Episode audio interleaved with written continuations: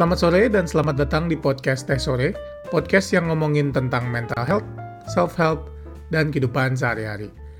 Di episode ini gue mau lanjutin bahasan gue tentang dua episode sebelumnya, itu tentang people pleasing. Di sini gue fokusnya pengen lebih reflektif lah, jadi kayak gimana sih ketika kita punya tendensi kayak gini, apa sih yang bisa kita lakukan gitu.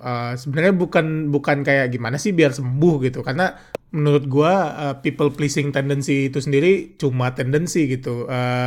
Tendensi ini bukan the disease in itself gitu, jadi ini bukan penyakit apa gitu yang bisa menyebabkan lu jadi sesuatu, tapi tendensi ini biasanya bakal kemudian bisa membawa lu ke hal-hal lain yang kemudian jadi lebih serius gitu. Misalnya kayak lu bisa burn out, lu bisa jadi sangat anxious misalnya, atau lu juga bisa depres karena lu udah kebiasa sama pattern people pleasing ini. Jadi kayak sakitnya sendiri tuh bisa macam-macam, tapi ini kayak lebih tendensinya sendiri gitu. Jadi ini bukan sakit apa-apa dan bukan sesuatu yang bisa harus disembuhin gitu. Tapi ini sebuah pattern yang bisa kita sadari dan kemudian jadi lebih baik gitu. Karena gue sendiri ngerasain gue ada fase-fase di hidup gue atau ada kondisi-kondisi di hidup gue di mana gue merasa gue di situ sangat people pleasing gitu. Gue sangat menghindari konflik. Gue sangat punya self esteem yang rendah, terus kayak gue iya aja. Gue ada di kondisi-kondisi di hidup gue, di beberapa kondisi hidup gue yang gue merasa seperti itu gitu. Dan pada saat itu gue nggak tahu konsep-konsep ini gitu. Gue nggak tahu kalau itu tuh sesuatu yang sebenarnya pattern, itu sesuatu yang sebenarnya lu miliki dan ketika nggak lu sadari itu bisa tambah parah gitu. Gue keluar dari sana ya cuma karena gue keluar dari lingkungannya aja gitu. Kadang karena gue lulus, atau misalnya karena gue udah nggak kenal lagi sama orang-orang yang bikin gue punya people pleasing tendency gitu, atau misalnya gue keluar dari tempat kerja gitu.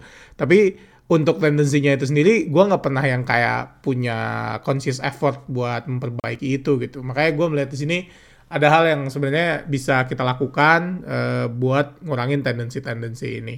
Dan step pertama, dan ini semua step pertama dari topik-topik gue, biasanya topik-topik kayak gimana lu bisa mengurangi sebuah tendensi, biasanya paling pertama adalah awareness. Dan menurut gue, karena gue udah bahas juga di 2 episode yang lalu gitu, kayak apa sih elemen-elemennya ketika orang punya tendensi buat people pleasing, terus kayak sejarahnya orang-orang yang punya tendensi buat people pleasing tuh kayak gimana. Dan ketika lo denger 2 episode itu dan lo kayak merasanya, gue banget nih, kayak gue punya tendensi kayak gini nih, atau enggak kayak gue punya sejarah kayak gini nih, dan gue melihat diri gue di hal yang diomongin sama si Alvin nih, ya itu step pertama buat lo aware gitu. Kayak ketika lo melihat bahwa lo punya tendensi-tendensi itu, ya berarti disitulah lo aware bahwa lo punya kondisi ini gitu.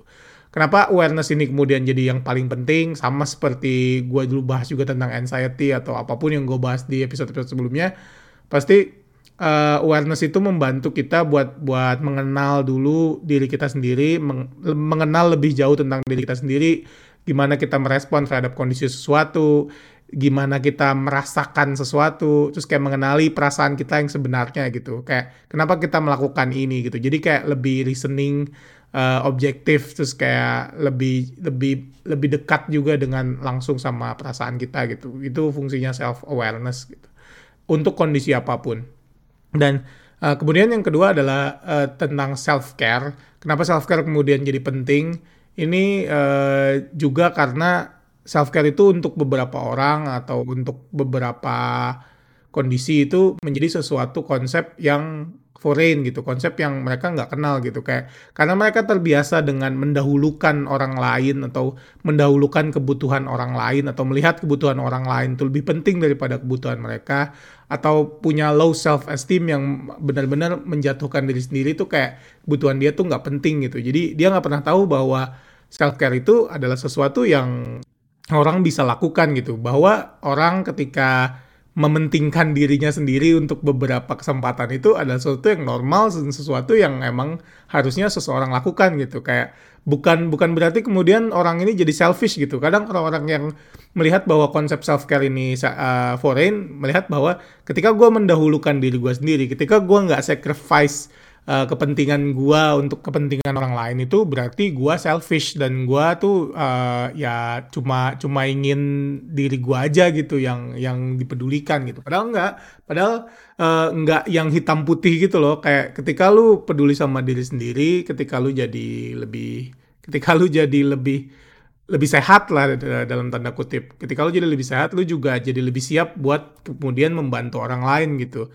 Makanya kayak kalau di training video tentang safety security gitu, pasti selamatin diri lu sendiri sebelum selamatin orang lain. Dan sama juga konsepnya di mental health gitu. Ketika lu punya kondisi di mana lu harus menyelamatkan diri lu sendiri sebelum menyelamatkan orang lain, ya emang lu harus menyelamatkan diri sendiri gitu.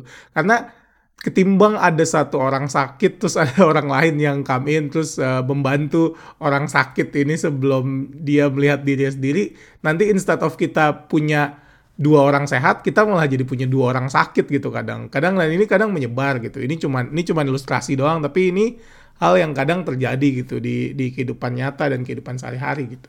Makanya konsep self-care ini penting. Self-care itu bisa macam-macam. Gue bahas juga self-care di beberapa episode sebelumnya. Tentang psychological self-care. Di episode tentang trauma, gue bahas tentang trauma healing. Itu gue bahas tentang self-care juga di sana. Lu bisa dengerin lagi kalau lu pengen tahu apa sih self-care itu yang bisa kita lakukan gitu-gitu. Masih berkaitan juga sama itu. Dan itu juga bakal berguna buat konsepsi people pleasing tendency ini. Karena ketika orang punya people pleasing tendency, biasanya dia mendahulukan orang lain, konsep self-care ini nggak pernah dia tahu. Ketika dia kemudian mulai praktis self-care, bisa jadi trigger dia mulai peduli sama keperluannya sendiri gitu. Jadi dia lebih aware sama keperluannya diri sendiri, dan dia kemudian bisa memenuhi kebutuhan psikologis dia sendiri sebelum dia membantu orang lain atau sebelum dia bilang iya ke orang lain gitu. Jadi dia take care dirinya sendiri lebih baik. Dan yang ketiga, dan kadang orang suka salah approach ketika dia punya people pleasing tendency adalah biasanya kan orang kayak, oh ya gue iya mulu ya udah, lain kali gue bilang enggak deh, gue nggak peduli sama orang lain. Dan yang terjadi adalah ketika orang beneran switch 180 derajat dari satu tendensi ke tendensi yang lain, biasanya ini tuh nggak tahan lama gitu. Biasanya ini cuman sebentar doang tahannya gitu, kayak cuman beberapa waktu ketika dia mencoba reinforce pikiran bahwa udah gue nggak peduli pokoknya sama urusan orang lain. Nanti dia ada rasa bersalah lagi, terus dia merasa dia terlalu dingin atau dia orangnya jahat. Kok yang jadi jahat ya? Kalau orang-orang jadi nggak suka ya, segala macem, karena dia masih aware sama feeling orang lain, aware sama pendapat orang lain, dan akhirnya dia balik lagi ke people pleasing tendency dia gitu. Dan makanya ini nggak sesuatu yang nggak sustainable gitu. Jadi instead of turn 180 derajat jadi orang yang gue nggak peduli sama urusan masing-masing, tapi mencoba mengubah mindset bahwa oke, urusan orang lain tuh penting. Oke, gue perlu memenuhi keperluan orang-orang di sekitar gue, fine. Tapi gue juga harus memenuhi keperluan gue juga. Dan keperluan gue, kepentingan gue, keinginan gue, kebutuhan gue itu sama pentingnya dengan orang lain gitu. Jadi ketika keperluan ini disamakan levelnya, jadi lebih balance gitu ketika itu perubahannya. Karena pada saat yang sama dia melihat bahwa diri dia juga penting, dia mencoba membantu diri dia sendiri, tapi dia juga melihat bahwa kan dia masih punya tendensi bahwa dia sensitif gitu sama kebutuhan orang lain. Pada saat itu dia bakal lebih mentally available buat membantu orang lain gitu. Ketika dia masih merasa bahwa bantuan dia ke orang lain itu dalam kapasitas yang bisa dia kontrol gitu. Dan ini juga membantu orang buat ngeset boundary-nya gitu. Karena ketika seseorang melihat bahwa gue harus memenuhi kebutuhan gue juga, selain kebutuhan orang yang harus gue iain, itu dia kemudian bisa ngeset boundary ini. Gue bakal bantu dia selama jam kerja, ketika di luar jam kerja gue udah nggak available, gue bakal available buat diri gue sendiri misalnya, tapi next work day gue bakal bantuin dia gitu misalnya. Dan kemudian yang keempat, dan ini yang terakhir, yaitu tentang konflik. Karena salah satu elemen dari people pleasing tendency ini adalah conflict avoidance. Jadi melihat bahwa konflik itu tidak hanya sebagai sesuatu yang bakal memecah belah atau tidak sebagai sesuatu yang menakutkan gitu, juga penting gitu. Bahwa ketika kita berhubungan dengan orang lain, entah itu relationship apapun, di kerjaan, sama teman, sama pasangan, sama keluarga, bahwa konflik itu adalah sesuatu yang nggak bisa dihindari gitu. Itu bagian dari social relationship, memang kayak gitu. Memang pasti ada konflik karena kita punya personality yang beda-beda, kita punya kebutuhan yang beda-beda. Ketika kebutuhan dan personality ini clash satu sama lain, pasti di beberapa kesempatan, di beberapa hal, pasti ada hal yang nggak cocok gitu. Dan itu bagian dari hubungan gitu. Dan juga ketika kita misalnya mendahulukan kebutuhan kita, ketika kita nggak memenuhi keinginan orang lain, emang bakal ada displeasure gitu. Ketika kita punya tendensi people pleasing gitu, kayak, aduh gue jadi nggak enak ya, gue nolak undangan dia ya.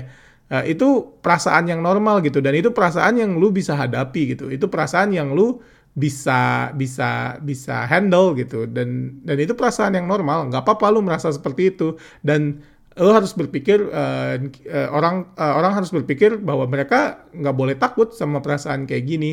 Ini perasaan yang normal, ini perasaan yang biasa. Ketika lu mendahulukan kebutuhan lu sendiri, ketika lu memprioritaskan sesuatu over something, emang pasti ada hal lain yang tadi, yang ketika dia prioritasnya lebih rendah, nggak diambil gitu. Misalnya kayak temen lu ngundang sesuatu lah, terus lu nggak datang gitu. Karena lu udah punya janji gitu sama buat kebutuhan lu sendiri gitu. Ya emang kayak gitu, nggak apa-apa. Dan ketika lu mencoba memenuhi kebutuhan semua orang, malah lu ujung-ujungnya tuh jadi mengecewakan beberapa orang lain, atau bahkan mengecewakan diri lu sendiri gitu. Banyak kesempatan. Nah, jadi melihat bahwa konflik dan discomfort ketika lu bilang no itu adalah hal normal, ini juga jadi bagian dari gimana caranya seseorang bisa keluar dari pattern ini gitu. Dan caranya bisa macam-macam gitu. Bisa lu membiasakan diri bilang no untuk hal yang misalnya lu emang nggak mau gitu in the first place gitu. Emang nanti bakal muncul perasaan takut kayak, ih gimana nanti kalau gue dibilang dilihat sebagai orang yang tertutup gitu, kayak orang nggak keren gitu, kayak gimana. Tapi juga sadari bahwa ini pattern yang tadi kita udah bentuk dari kecil, atau misalnya dari beberapa trait kita yang lain gitu. Jadi ketika muncul pikiran seperti ini, oh enggak kok, mereka nggak bakal ngelihat gue nggak keren, atau mereka nggak bakal ngelihat gue orangnya dingin kok, emang gue nggak mau aja, dan nggak mau tuh normal. Kalau misalnya mereka nanya ke orang lain dan orang lain nggak mau juga, mereka bakal lewat aja ya, kayak gitu. Dan it's fine gitu. Oke, cukup sekian episode kali ini. Semoga bermanfaat. Gue Alvin undur diri. Jangan lupa follow podcast Teh Sore kalau lu suka sama konten-konten gue dan pengen notified tiap kali ada episode baru. See you on the next episode. Goodbye.